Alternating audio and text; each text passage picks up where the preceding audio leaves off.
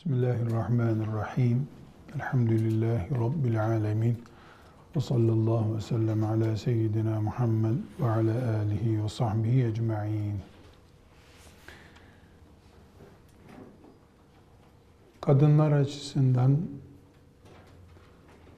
ele alınması gereken en önemli konulardan birisi de kadınların zinetleridir dedik.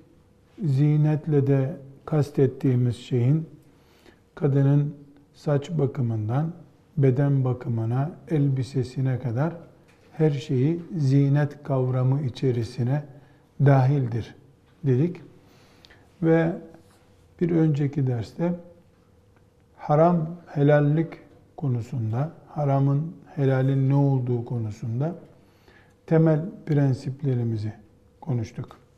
Şimdi de şu konudaki zinetin hükmü, bu meselede elbisede, çoraptaki hükmü gibi ayrıntılara girmeden önce yeni bir başlıkta zineti ele alacağız. Zinetin genel kuralları diyeceğiz.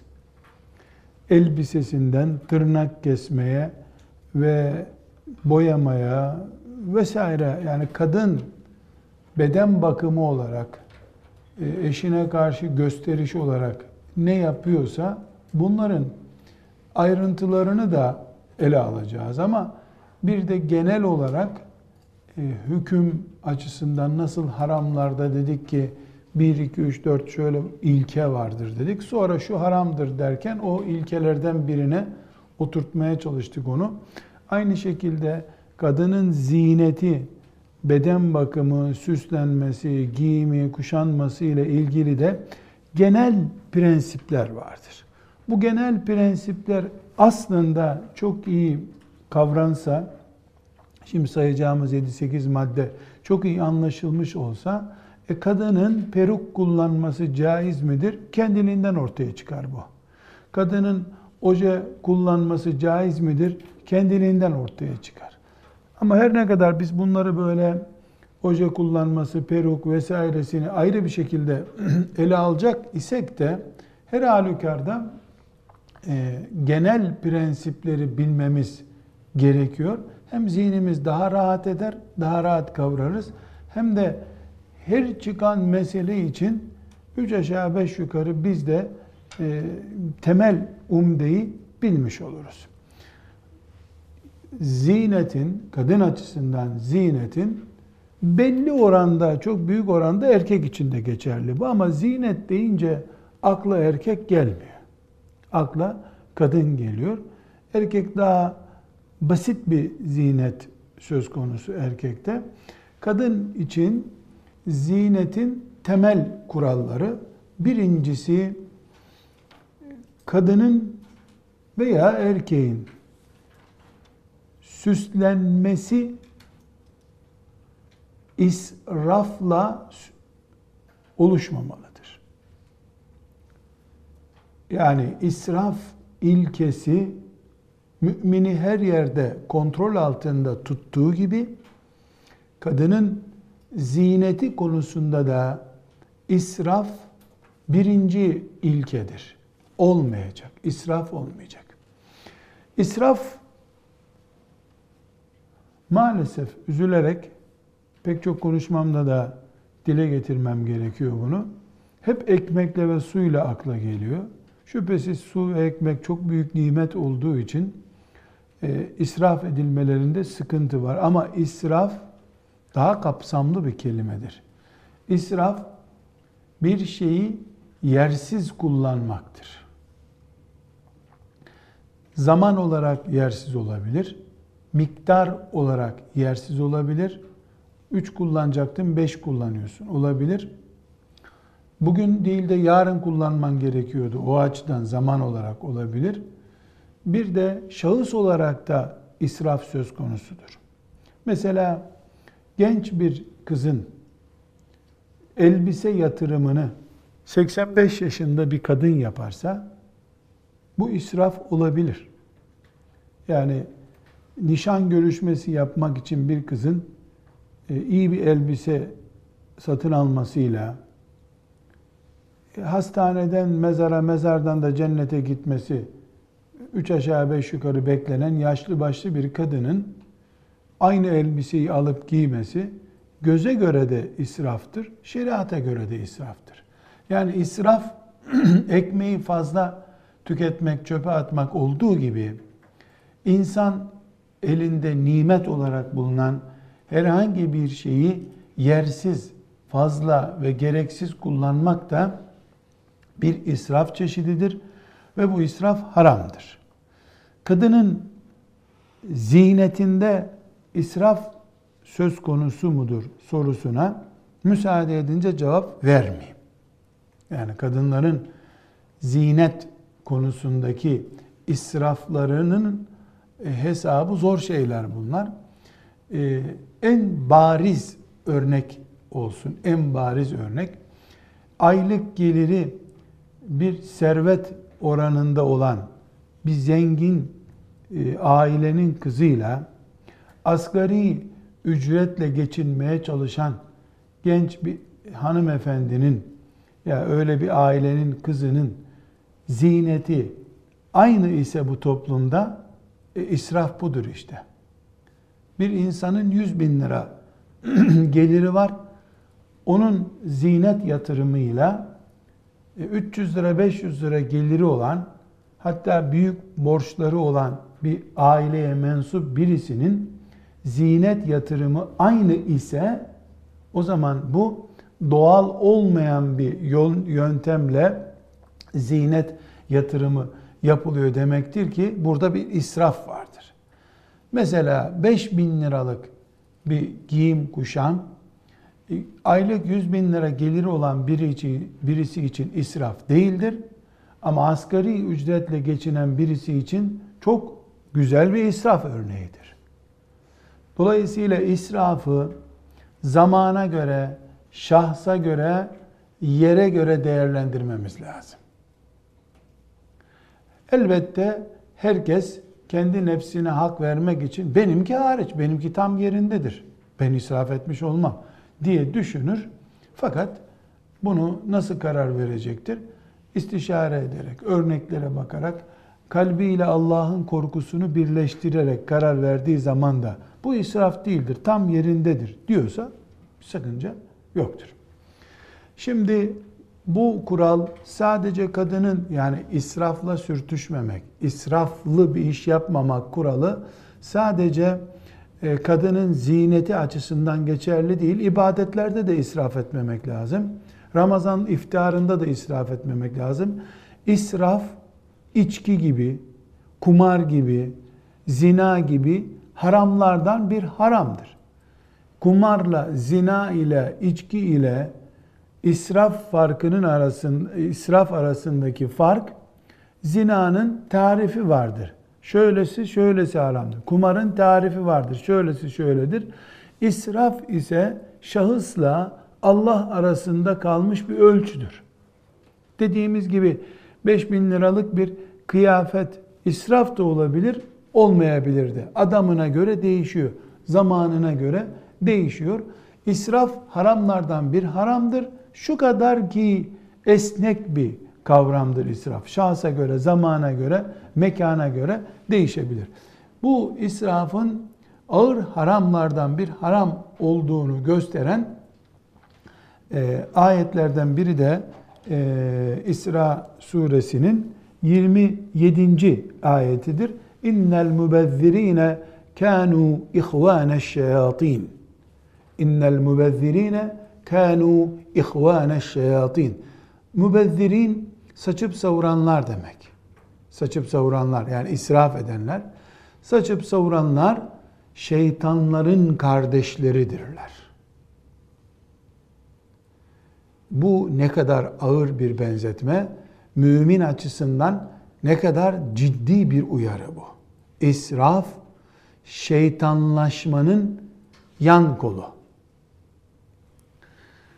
Başka bir ayet Furkan suresinin 67. ayeti. وَالَّذ۪ينَ اِذَا أَنْفَقُوا لَمْ يُسْرِفُوا وَلَمْ يَقْتُرُوا وَكَانَ بَيْنَ ذَٰلِكَ قَوَامًا وَالَّذ۪ينَ اِذَا أَنْفَقُوا lem yusrifu ve lem yaktulu ve kâne beyne zâlike kavâma. Furkan suresi bildiğiniz gibi iyi müminlerin, ibadurrahman olan, Rahman'ın kulları nitelemesini hak edecek müminlerin özelliklerini sayan suredir. Orada Allah Teala işte şöyle yaparlar, şöyle yapmazlar diye ibadurrahman, Rahman'ın kulları, yani hakiki mümin denecek kimselerin özelliklerini sayıyor. O özelliklerden biri de bu 67. ayettir. وَالَّذ۪ينَ اِذَا أَنْفَقُوا لَمْ يُسْرِفُوا وَلَمْ يَقْتُرُوا وَكَانَ بَيْنَ ذَٰلِكَ قَوَامًا. O ibadurrahman, Rahman'ın kulları olanlar harcama yaptıkları zaman israf da etmezler, pintilik de etmezler. İkisinin arasında dengelidirler. Harcama yaptıklarında israf da etmezler, pintilik de etmezler. İkisinin ortasında dengelidirler. Demek ki israf da yasak, aç kalacak kadar cimrilik, pintilik yapmak da yasaktır. Mümin dengeli insandır. Evet, burada kadının ziynetinin temel ölçülerini konuşuyoruz. Ziynetin ayrıntılarına henüz girmedik. Temel ölçülerden bir tanesi de israf etmemektir. Bunu en basit örneğinden önceki derslerimizde de geçtiği için konuşalım. Saç diye bir bölüm gelecek. Kadının saç bakımı diye bir bölüm gelecek. Ve kadının saçını kesmesi haramdır diyeceğiz. Kısaltması caizdir. Erkek gibi tıraş olması haramdır kadının. Neden? Çünkü kadının saçı kadını eşine karşı güzelleştiren ve kadına puan kazandıran şeylerdendir. Binaenaleyh kadının saçına bakması gerekir. Ama kadın saçım ziynetimdir, saçıma bakmam gerekir diye her iki günde bir kuaföre gidip eşinin maaşının çeyreğini kuaföre harcaması israftır. 3 sene, 4 sene geçtiği halde saçları elektrik kablosuna dönmüş, demir teli gibi olmuş, kirden, bakımsızlıktan. Bu da pintiliktir. Kadın ne yapmalıdır peki? Saçına bakmalıdır. Bu bakma bir saç sağlığı açısından, iki güzellik açısından, bakım açısından ne kadar da bir gerekiyor? 15 günde bir. 15 günde bir yapar. 5 günde bir yapar. Ama her hafta 5 gün 2 saat kuaförde kalırsa ömür israfı, para israfı, umut israfı bakımından haram işlenmiş olur. Yani ne yaptık burada biz?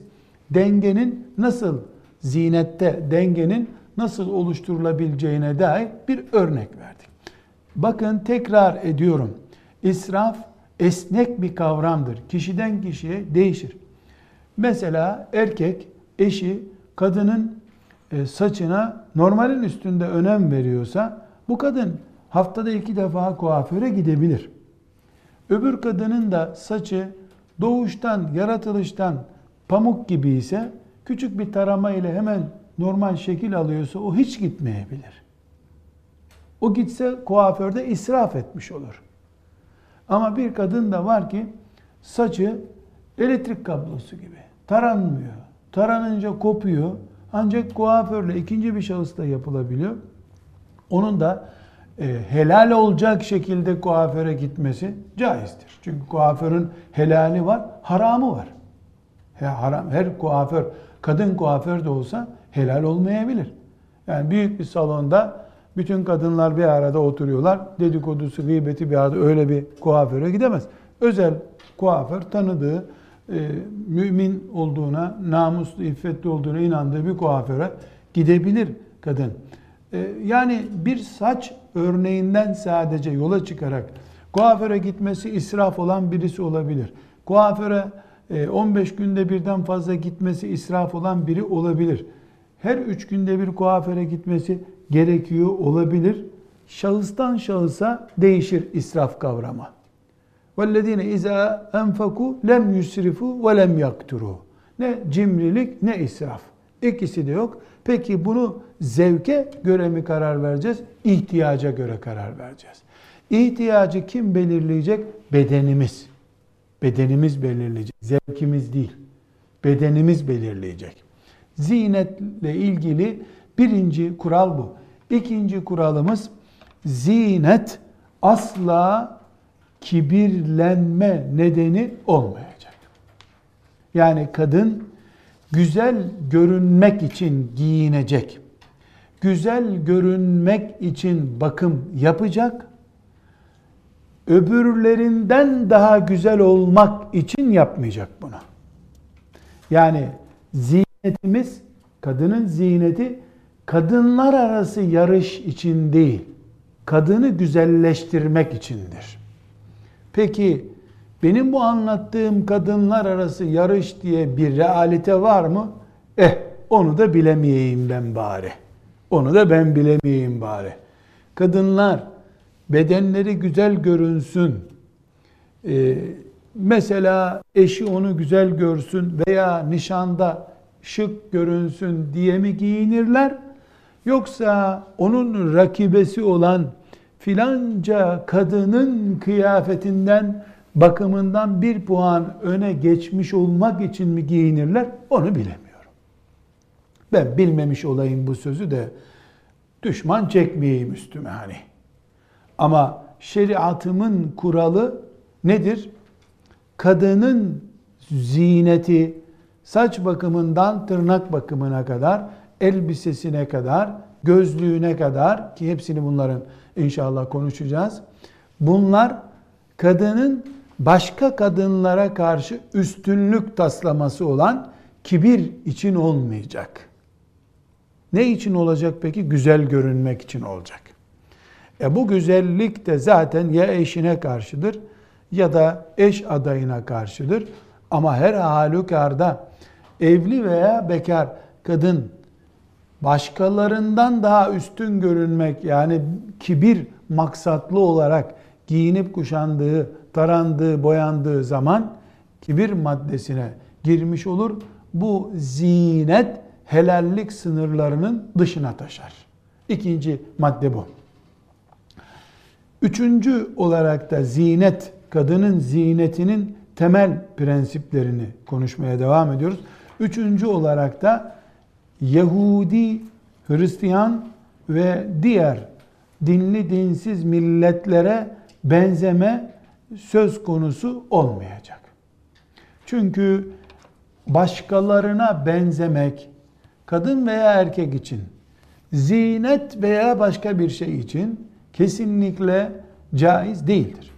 Buradaki benzeme Yahudilere ve Hristiyanlara ya da işte diğer dinli dinsiz milletlere benzeme meselesi iki boyuttan ele alınmalı hanım kızlar.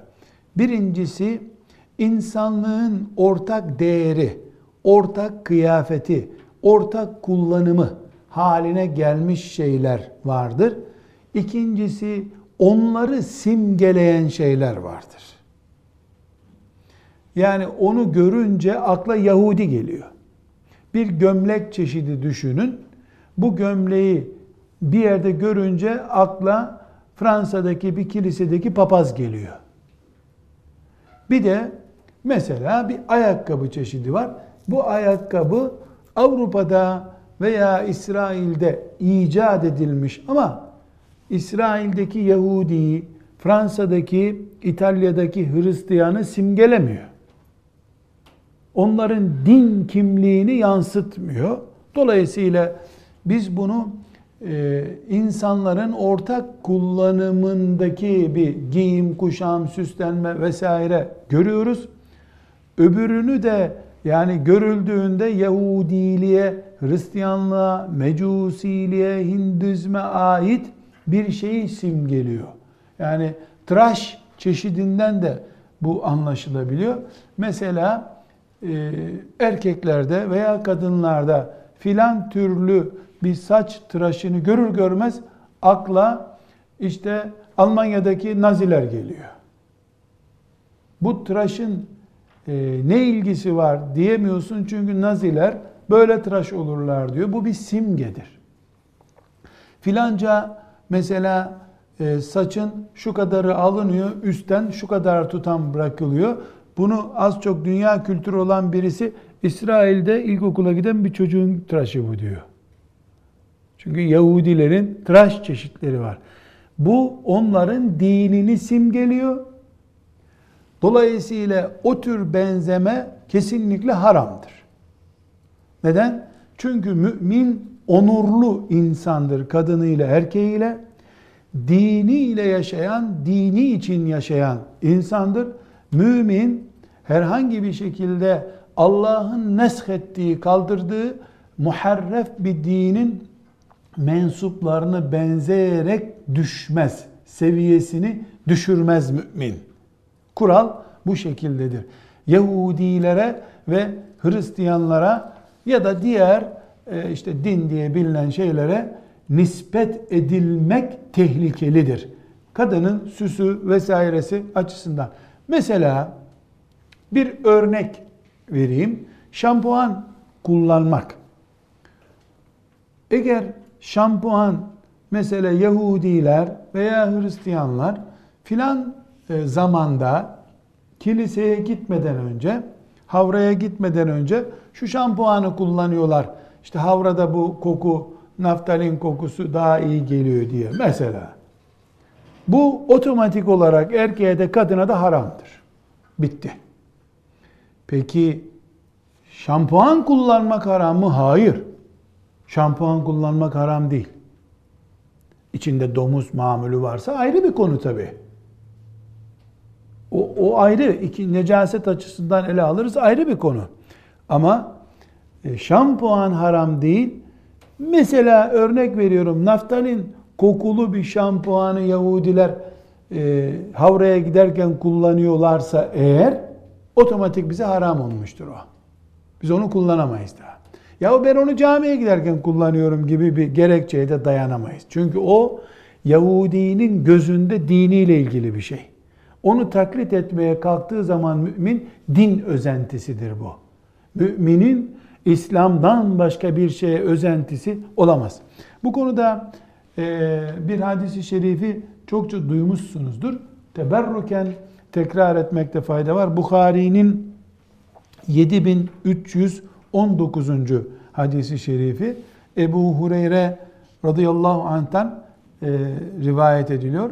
La tekumu saatu hatta te'huze ummeti bi ahzil kuruni kableha.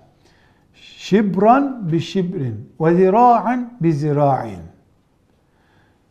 Benim ümmetim, yani Resulullah sallallahu aleyhi ve sellem buyuruyor, benim ümmetim öncekilerin tuttuğu yolu karış karış, zira zira tutmadıkça kıyamet kopmayacak. Ya benim ümmetimde adım adım, bizim Türkçemizde ifade edelim, adım adım eski milletlerin yaptığını yapmadıkça kıyamet kopmayacak. Oradaki sahabiler demişler ki, ya Resulallah, kefarisin ve Rum, kefaris ve Rum, yani Farisiler ve Rumlar mı bu bahsettiğin? Yani Doğu kültürü ve Batı kültürü diyelim şimdi biz. Yani Doğu kültürünü şu anda Hindistan temsil ediyor. Batı kültürünü de Avrupa temsil ediyor. Kefaris ve Rum, yani Faris Doğu halkı ve Rum halkı mı? Yani Batılılar mı ya Resulallah? وَمَنِ النَّاسُ اِلَّا اُولَٰئِكَ. Başka kim var ki insanlar arasında?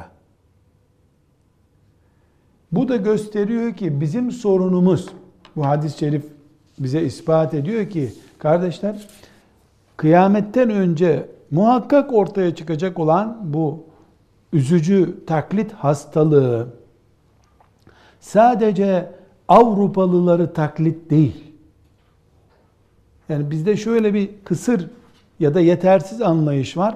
Yani kafire, Yahudi'ye benzemek yasak. Paris'ten moda getirme sakın. Çin'den gelirse, Çin hadiste geçmiyor zannediyoruz. Efendimiz sallallahu aleyhi ve sellem ise çok açık bir şekilde Doğu Batı herkesi buna katıyor. Çünkü müminin onurunu zedeleyecek olduktan sonra mümini kendisinden olmayan milletleri taklide sevk edecek olduktan sonra Paris'ten gelmesiyle Pekin'den gelmesi arasında bir fark yok. Ama tekrar vurguluyorum, burada yasak olan şey bir din simgesi olan şeydir. Pekin'den geliyor, Pekin'de Hristiyanlık, Yahudilik yok ama komünist kafayı, sosyalist kafayı simgeliyor. O da benim için sakıncalı. Komünizm de bir din nihayet. Beşeri dinlerden bir dindir. Sosyalizm de bir dindir. وَمَا زَا بَعْدَ الْحَقِّ اِلَّا الضَّلَالِ Allah'ın hak dininden sonra gerisi hep aynı. Bir hak var, bir de batıl var. Batılın adı Hristiyan olsa ne olur, Yahudi olsa ne olur, sosyalist olsa ne olur, faşizm olsa ne olur, ne olursa olsun derim. Ve başkalarını din olarak, kültür olarak, ahlak olarak simgeleyen şeylerden kadının ziyneti uzak duracak. Bu bir. Üçüncü maddemiz bu. Dördüncü maddemiz, kadının bilhassa giyim kuşamı, tıraşı, saç bakım şekli erkeğe benzememeli. Erkeğinkinin de zaten kadına benzemesi yasak. Resulullah sallallahu aleyhi ve sellem Efendimizin lanet ettiği şeylerdendir bu. Kadınların erkeklere, erkeklerin de kadınlara benzemesine lanet etmiştir. Hanım kızlar, Peygamber aleyhisselam Efendimiz rahmeten lil alemin olduğu halde bir şeye lanet etmesinin ne kadar tehlikeli olduğunu anlamamız lazım. Yani mesela önceki derslerde gördük, içkiye, faize lanet ediyor. Faiz gibi tehlikeli gördüğü için demek ki erkeğin kadın gibi, kadının da erkek gibi giyinip kuşanmasına lanet ediyor. Burada hanım kızlar elbette sizin meclisinizde konuşulacak bir şey olmadığı için, yani bedensel fiziki yapı olarak ameliyatla bir kadının erkeğe benzemesi gibi durumu kastetmiyorum. Yani biz insani şeyleri konuşuyoruz. İnsan olarak yapılabilecek hataları konuşuyoruz. Hepten insanlığın en edna seviyesine düşmüş bir şeyi haşa burada konuşup sizin meclisinizi kirletmeyi konuşmuyoruz. Öyle bir gündemimiz de yok zaten. Elbise olarak, çorap olarak, kıyafet olarak, tıraş olarak, saç tıraşı olarak, tırnak bakımı olarak, neyse adı artık, erkeğin kadınlaşması, kadının erkekleşmesi Resulullah sallallahu aleyhi ve sellemin lanet ettiği şeylerdendir. Ebu Davud'un 4097. hadisi şerifi, Tirmizi'nin de 2784. hadisi şerifi, İbn Abbas radıyallahu anhuma Resulullah sallallahu aleyhi ve sellem için buyuruyor ki ennehu la'anel muteşebbihati minen nisa'i bir rical vel muteşebbihine minel ricali bin nisa. Diyor ki İbn Abbas, Resulullah sallallahu aleyhi ve sellem kadınlardan erkeklere benzeyenlere, erkeklerden de kadınlara benzeyenlere lanet etmiştir. Resulullah sallallahu aleyhi ve sellem bir kimseye lanet ettiyse onun dünyası çökmüş demektir. O bitti. Onun işi bitti. Artık o tövbe istiğfarla Rabbine dönmediği sürece helak oldu demektir. Burada hanım kızlar, genel kurallar konuştuğumuz için ayrıntılara sonra gireceğiz inşallah. Şunu belirtelim. Peki kıyafet olarak baktığımızda veya saç bakımı olarak mesela baktığımızda genelde saçta ve kıyafette bu ortaya çıkar. Bir de konuşmada ortaya çıkar. Kadının erkeği ses olarak taklit etmesi, erkek görüntüsü vermesi, erkeğin kadın gibi konuşması, bu ayrı bir konu. Bu çok yaygın değil ama elbise ve saç bakımından mesela bu benim saçım bütün dünyada erkek saçı olarak biliniyor. Yani erkek bu şekilde şu anda taamül olarak esasen sünnet olan erkeğin bundan daha fazla saçı olmasıdır. Yani şuralara kadar sarkınca, şuralara kadar, Efendimiz Aleyhisselam'ın saçı buralara kadar iniyordu sarktığı zaman. İkiye bölüyordu, buralara kadar iniyor. Demek ki bir 10-15 santim saçı oluyor erkeğin. Asıl sünnet budur. Ama bu şekilde kısaltma örfü vardır. Hüküm de farz, vacip olmadığı için o şekilde bırakmak. Örf ne demiştik? Örf kabul edilebilir demiştik. Bu şekilde bir saç Yahudi tıraşı, Hristiyan tıraşı da diye bilinmediğine göre caiz olabilir. Ama bütün papazlar mesela bu şekilde tıraş oluyor olsalar Müslüman erkeğe haram olacaktı bu tıraş o zaman. Şimdi erkek tıraşı bu şekildedir, saçları bu şekildedir diye bilindiği halde bir kadın saçını böyle 3 numara, 5 numara yapacak şekilde tıraş etse erkeğe benzemiş olur. Mesela bu ceketim, giydiğim şu ceketim erkek kıyafeti olarak biliniyor. Kadın ceketi de belki var ama giymesi caiz olacak bir ortamda. Erkeğin ceketi gibi olmuyor. Yakası farklı oluyor. Daha gömleğe benziyor. Cep sistemi farklı oluyor. Şimdi bunlar mağazalarda satılırken veya berber tıraş ederken erkeğe ait bir bölüm var. Erkek tıraşı diye bir tıraş var. Bayan kuaförlerin bayan tıraşı diye bir tıraş var. Mağazaya gittiğinde reyon olarak zaten bayan reyonu var. Erkek reyonu var. Tuhafiyecilerde çorap satılırken bile bayanlar için diye bir ayrı tezgahta satılıyor. Dolayısıyla bir şey normal teamül olarak erkek için kullanılıyorsa onu giydiğinde kadın erkeğe benzemiş olur. Yoksa kumaş olarak erkeklerin diktiği kumaştan kadın da kendisine elbise dikebilir. Ama erkek ceketinin şurasında bir cep var, şurasında bir cep var. Kadınların giydiği cekete benzer bir şeyde bu cepler olmuyor. Mesela örnek olarak söylüyorum. Yani bir şeyde ben onu kaldırıp, mesela gözlük bile en basit örnekten şunu kaldırıp İstanbul'da 3 tane çocuğa sorsam yavrum bu erkek gözlüğü mü, kadın gözlüğü mü desem. Erkekte veya kadın da nedir bildiğine göre çocuk, 10 yaşında çocuk, amca bu erkek gözlüğü kocaman görmüyor mu diyecektir elbette. Saat mesela, saat kaldırsam yavrum bu annenin saati mi olur, babanın saati mi, hangisini hediye edeyim desem, büyük bir saatse bunu babama ver kocaman bu diyecek. Kadınların saatinin küçük olduğunu çocuk bile biliyor.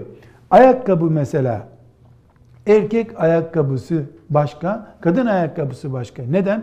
Çünkü erkeğin 41 numarası kadının 41 numarasıyla aynı değil. Kadında 48 numara oluyor herhalde 41 numara. Yani ayak, kemik yapısı farklı.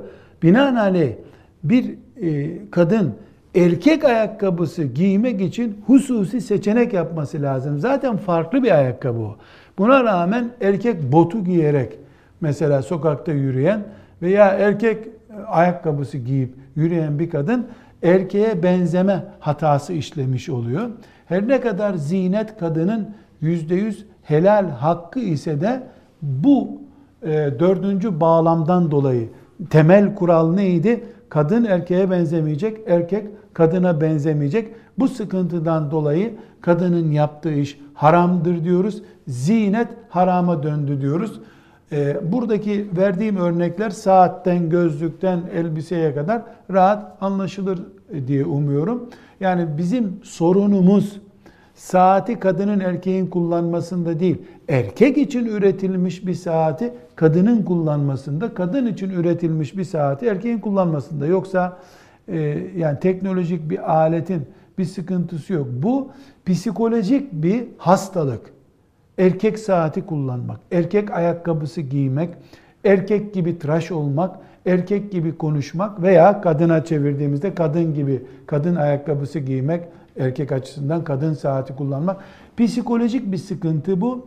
Bu temelden dinimiz, şeriatımız yüzeysel değil, temelden tedavi eden bir şeriattır. En temelden itibaren erkek çocuğun erkek gibi büyütülmesini, kız çocuğunda kız çocuğu gibi büyütülmesini, yataklarının ayrı, tıraşlarının ayrı olmasını, şahsiyet sahibi olmayı murad ettiğinden şeriatımız bu sınırlamaları getirmiştir. Beşinci, zinetin beşinci kuralı, zinet helaldir ama şeriatın haram ettiği şeylerden malzeme üretmeyeceksin. Yani zinet saç bakımından yanak bakımına, kirpi bakımına, tırnak bakımına, elbiseye vesaireye varıncaya kadar zinet Allah'ın sana verdiği haktır. Hatta ve hatta ne dedik? Teşvik bile etmiştir. Kadın zinetlensin demiş. Mesela zinetin hükmü nedir sorduğumuzda mubahtır diyoruz. Farz da olabilir diyoruz ama. Ne dedik? Eşler arasında sorunun temeli olacaksa zinetsizlik, zinete kavuşsun diyoruz. Zinet yapsın diyoruz. Fakat beşinci kuralımız haram zinet malzemesi olarak kullanılmayacak. Ne gibi? Mesela necis maddeler. Domuz bütün mamulatıyla necistir. Kadının mesela yeleği domuz derisinden olmayacak. Mesela kadının ayakkabısının sayası bilmem nesi daha narin oluyor, daha ince oluyor diye domuzdan olmayacak. Mesela kadının işte tarağı domuz kemiğinden yapılmayacak. Yani necis şey genel olarak haram şeylerden olmayacak diyorum ama necisi örnek olarak verdim. Mesela kadının süslenmesi %100 hakkı hatta görevi diyoruz ama bir ilave yapıyoruz. Resimli bir elbise giymeyeceksin diyoruz. Neden? Çünkü resimli elbise resimden dolayı haram. Resim yasak. Mesela ölmüş, gebermiş bir hayvanı malzeme olarak kullanmayacaksın. Gebermiş bir hayvanın, diyelim ki bir koç geberdi, yani kesilmeden öldü. Onun tabaklandığı zaman derisi kullanılabilir. Bunun dışında yağı, eti, her şeyi haram. Hazır koyun bulduk, işte o koyundan da yanak kremi yapıyorduk biz de, alıp ondan krem yapıp kullansan haram olur. Yani zinet helal, hatta görevin ama yasak. Aynı şekilde erkekler mesela, onlar da belli bir miktar süslenmek hakları ama altın yüzük kullanamazlar. Altını süs eşyası olarak kullanamazlar. Aynı şekilde kadın bedeninde 3 kilo 4 kilo altın olsa haram mı? Değil, israf değilse. Fakat eğer masasında, vitrininde, misafirinin göreceği yerde altın kap çanak bulunduruyorsa haram. Çünkü kadının bedeninde, kadının vücudunda altın helal, evde eşya olarak kullanması haram. Kadın ya zinet olarak ya da yatırım olarak altını kullanacak. Bu kuralımızın özeti nedir?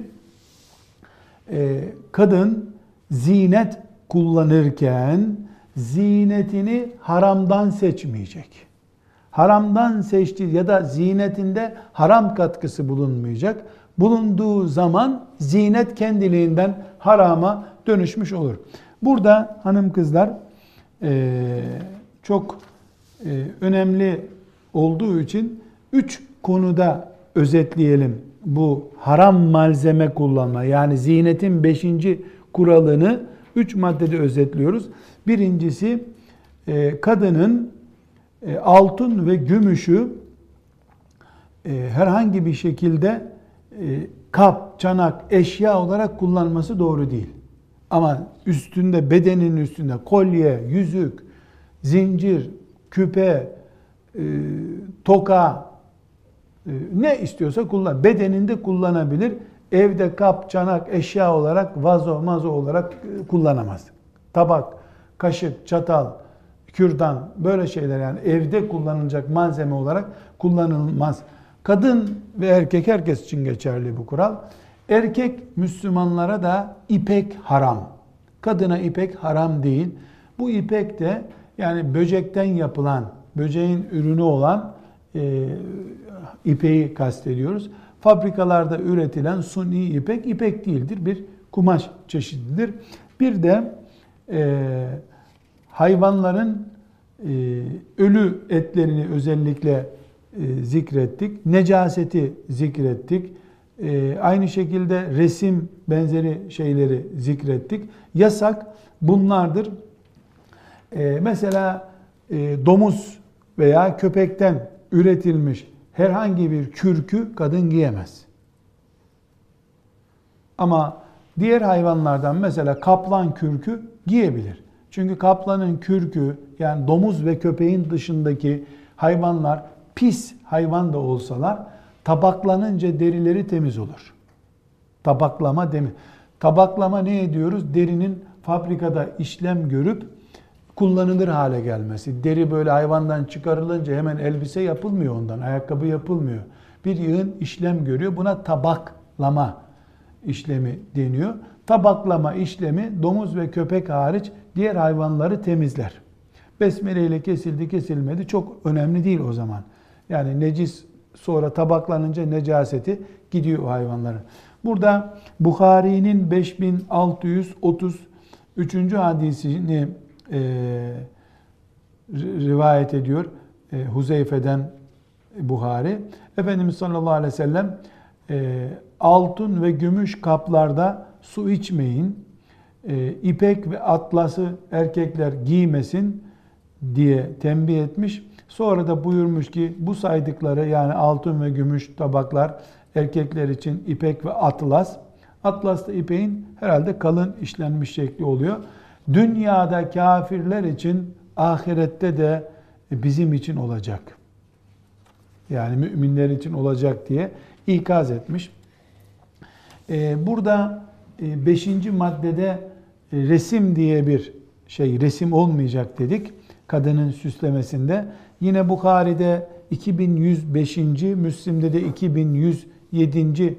hadis-i şerifte Ayşe annemiz bir olay anlatıyor. Bu hükümde bundan çıkıyor. Buyuruyor ki Resulullah sallallahu aleyhi ve sellem evde yokken küçük yastıklar aldım diyor. Herhalde kırlent mi deniyor böyle koltukların kenarına kolunu yaslamak için. Öyle küçük yastıklar aldım. Üzerinde resimler vardı diyor. Resulullah sallallahu aleyhi ve sellem kapıdan içeri girecekken birden girmedi. Yüzünün rengi değişti diyor Ayşe validemiz. Anladım ki hoşlanmadığı bir şey oldu. Dedim ki ya Resulallah bir günah işlediysem hemen söyle tövbe edeyim. Ne oldu ne yaptım dedi. Çünkü eve girecekken tepki gösterdi aleyhisselam Efendimiz. Efendimiz sallallahu aleyhi ve sellem de o resimleri, şeylerin ne olduğunu sordu. Ki hanım kızlarım o zaman nasıl resim yapmış? Yani kim bilir bir serçe resmi miydi? Nasıl bir şeydi işte? Bir kırlentin üstüne o zamanki imkanlarla nasıl yapmışlardır onu? Ya da kömürle mi böyle boyadılar, ne yaptılarsa? İşte o zamankini düşünün. Bir de şimdi insan evlerdeki, oyuncaklardaki, koltuklardaki resimleri acaba canlı mı diye tereddüt ediyor insan. Şimdiki halimize bakıyoruz da yani bu ısırır mı beni bu köpek diye korkası geliyor insanın.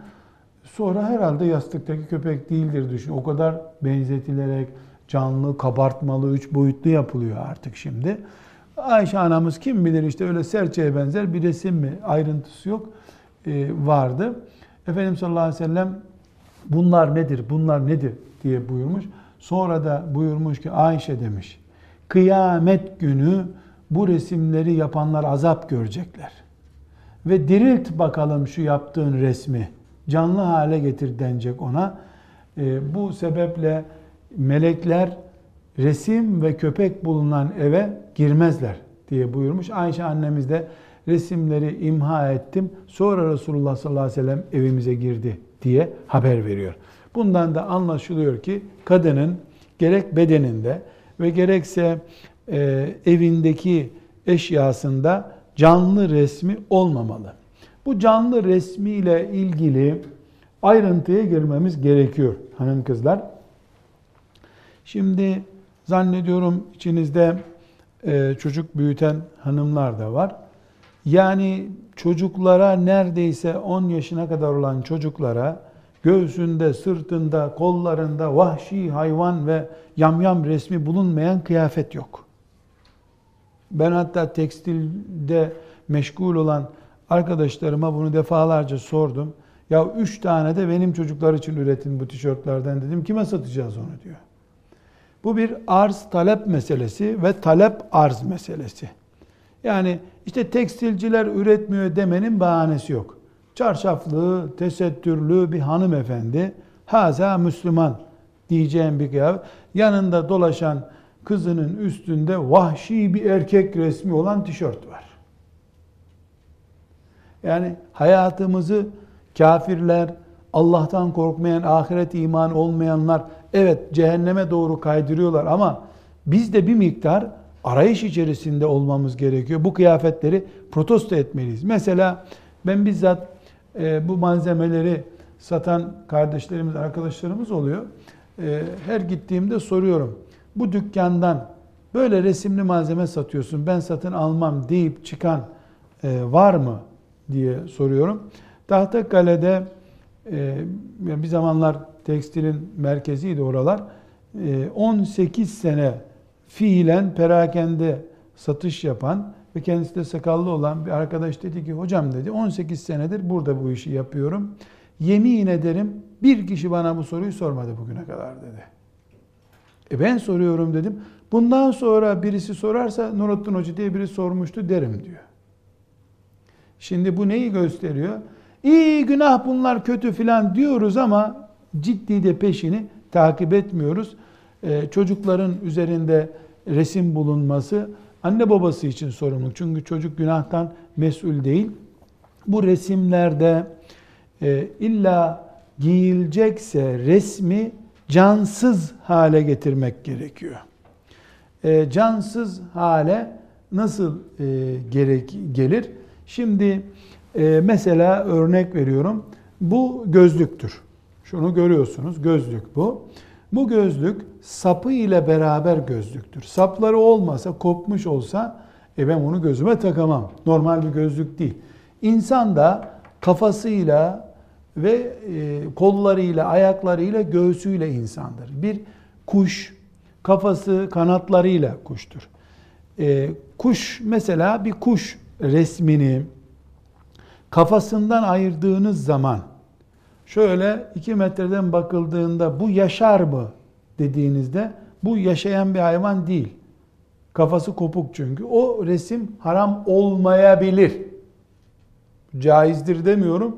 Zarurette güdülebilecek yöntemi özellikle söylüyorum. Bu haram olmayabilir. Neden? Çünkü bu resim yaşamaz. Yani bu canlı olsaydı kafası bundan mesela bir kanarya resmi. Kanaryanın kafası bedeninden 1 santim ötede duruyor. Bu yaşar mı canlı olsa? Yaşamaz. Böyle. Ama kanaryanın kanatları olmasa yaşar mı? Yaşar. Dolayısıyla kanadına insan mesela belden aşağısı olmasa bir insanın yaşar mı? Yaşar. Kütürüm insan yaşıyor. Kolları olmasa yaşar mı? Yaşar. Nesi olmasa yaşamaz? Kalp bölgesi olmasa, kafası olmasa yaşamaz insan. Resim de bu hale nasıl getirilebilir? Çocuğu nasıl kandıracağını bilemem ama üstüne mesela kafasıyla bedenini ayrı görünecek bir yama gibi bir şey yapabilirsen eğer veyahut da örerek onu ondan ayırabilirsen, renklerini köreltebilirsen, gözünü mözünü çıkarmanın faydası yok. Çünkü gözü çıkmış kanarya yaşar. Yani bu çok uygun bir yöntem mi? Hayır. Elbisesiz kalmasın diye çocuk böyle bir yöntem üretebiliyoruz. Ama evli barklı 3 çocuklu kadın böyle bir tişört giyiyorsa evde onu bilmiyorum. O ayrı bir konu. Evet. 5. kural olarak dedik ki ziynetin muhtevasında haram bulunmayacak. Ve 6. prensibimiz kadının ziyneti ama ziynetten ne kastediyoruz? Saç, tırnak, boya, elbise, ayakkabı, her şey, kadının bedeninde duran her şey ziynetidir. Kadının ziyneti teberrüç olmayacak, setr olacak. Setr olacak, teberrüc olmayacak. Setr ve teberrüc nedir? Setr örtmektir. Ziynet örtecek. Teberrüc nedir? Göstermektir. Ziynet teberrüc olduğu zaman yabancıya karşı bir haramlık ortaya çıkar. Eğer kadın dışarı çıkarken, mesela çarşıya çıkması gerektiğinde ziynet alıyorsa üstüne, bu haramdır. Üstüne tesettür almalıdır. Tesettür ne demek? Kaliteli olması hariç bakıldığında cazip olmayan şey demektir. Sizin mesela üzerinizdeki kıyafetiniz üzerinizden alındığında, askıya asıldığında bir erkeğin bu şekilde durup bu ne güzel bir şey diye bakmasını gerektirmiyorsa o tesettür malzemesidir. Bayanın sokakta giydiği şeyi kastediyorum. Kocasına karşı sınır yok. Evde anne babasına karşı zaten sınır yok büyük oranda. Dışarıda giydiği kıyafeti mağazanın vitrinine, bir iskelete koyduğun zaman gözler onu kaç para eder bu diye incelettiriyorsa, üstündeki dekoru, kelebek kıyafetleri bilmem ne açısından, bunun adı helal ziynet değildir. Dış kıyafetin ölçülerini konuşuyoruz ama evde eşine karşı kıyafetini konuşmuyoruz. Çünkü Kur'an-ı Kerim ve yahfazna furucehunne ve la yubdine zinetehunne ve la yubdine zinetehunne buyuruyor Allah Teala Nur suresinin 31. ayetinde. Ve la yubdine zinetehunne, zinetlerini göstermesinler. Zineti göstermesinler. Ve la yubdine zinetehunne Allah'ın emridir. Zinet bilezikse bilezik, küpe ise küpe, gözlükse gözlük. Gözlük diye bir madde kullanacağız bir dahaki dersimizde. Gözlük de yüz güzelliğini bölmek için kullanılır. Sünnet, müstehap, mendup olur o zaman. Dekor katmak için kullanılır, haram olur. Çünkü gözlük var, gözlük var. Gözlük de var. Çünkü bir gözlük var, gözleri can alıcı güzellikte bir genç kadın, sokağa çıktığında tesettürü, gözünü kapatmasını gerektirmiyor, gözlerinin açılması caiz. Ama erkeklerin onun gözünü görmesi, fitneye düşmesi için yeterli. Siyah güneş gözlüğü kullanır. Bu Allah'ın razı olacağı bir işi yapmış olur. Ama yaz günü dekor olarak şöyle güzel bir gözlük kullanayım dediği zaman zinetini izhar etmiş olur. Halbuki Kur'an'ın Nur suresinin 31. ayeti وَلَا يُبْد۪ينَ زِينَتَهُنَّ zinetlerini göstermesinler. İlla ma zahara minha, mecburen çıkanlar hariç. Mecburen çıkan hangisidir? Kadının bedeninde zorunlu olarak yüz, el ve ayakkabı giyilecek kadar ayaklar. Bu üç yer kadının göstermesi halinde, özellikle teşhir değil tabi, kapatamayacağı için göstermesi halinde mahsur bulunmayacak olan üç parçadır. Bunun dışındaki şeyler وَلَا يُبْد۪ينَ زِينَتَهُنَّ emrine dahildir. Zinetlerini göstermesinler. Ahzab suresinin 33. Ayetinde وَقَرْنَ ف۪ي بُيُوتِكُنَّ evinizde oturun وَلَا تَبَرَّجْنَ تَبَرُّجَ الْجَاهِلِيَّةِ الْعُولَى o eski cahiliye zamanında olduğu gibi açılıp saçılmayın. Çıkmayın dışarılara diyor ayet. Bunlardan anlaşılıyor ki kadının ziyneti setretecek, yani örtecek. Teberruç olan, teşhir anlamına gelen ziynet evinin dışında haramdır. Evinde kocasına karşı %100 hürdür kadın. Çok net anlaşılsın diye söylüyorum. Hiçbir şekilde böyle vaki olacak bir şey değil. Sadece ne kadar kocasına karşı hür kadın ziynette onu anlatıyorum. Bir kadın başka bir kimse yoksa, perdeleri de kapalıysa 24 saat evinde çırılçıplak bulunmasında kocasının yanında hiçbir sakınca yok. Altından yelek yaptırıp giymesinde de bir sakınca yok. Ziynette kocasına karşı serbest. Kocası dışında mahremi olanlara belli sınırlar var. Nedir bu mahremi olanlar? Bir insanın, kadının mahremi kim? Mahremi, evlenmesi asla mümkün olmayana mahrem denir. Babayla bir kadın asla evlenemez. Kardeşiyle asla evlenemez. Dayısıyla evlenemez. Amcasıyla evlenemez. Kayınpederiyle evlenemez. Oğluyla evlenemez. Yeğenleriyle evlenemez. Bunlar kadının mahremidir. Bunların dışındakiler na mahrem diyoruz. Gayrel mahrem demek. Mahrem değil, yani ona haram değil evlenmesi demek. Bekar olsa evlenebilirdi onunla. Kadın mahremlerinin yanında dışarıda, sokakta durduğu gibi durması gerekmez. Nasıl gerekir? Göbeğiyle diz kapağını %100 koruma altına alır. Buralar açısından ziynet olmaz. Çok genç yeğenleri filan böyle tehlike söz konusuysa onlara karşı yabancı gibi muamele eder.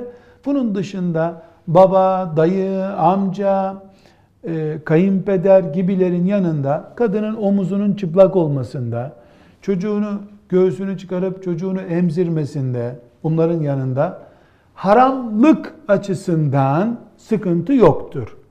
Ama edep başka bir şey tabii. Edebe canlar kurban. Edep başka bir şey. Haramlık açısından sıkıntı yoktur. Burada kadının özellikle mahrem ve namahrem ayrımı yapması gerekiyor dedik. Mahrem dediğimiz baba, kardeş, dayı, amca ama eşinin kardeşi ve abisi hariç. Onlar mahrem değil. Onlar mahrem değildir.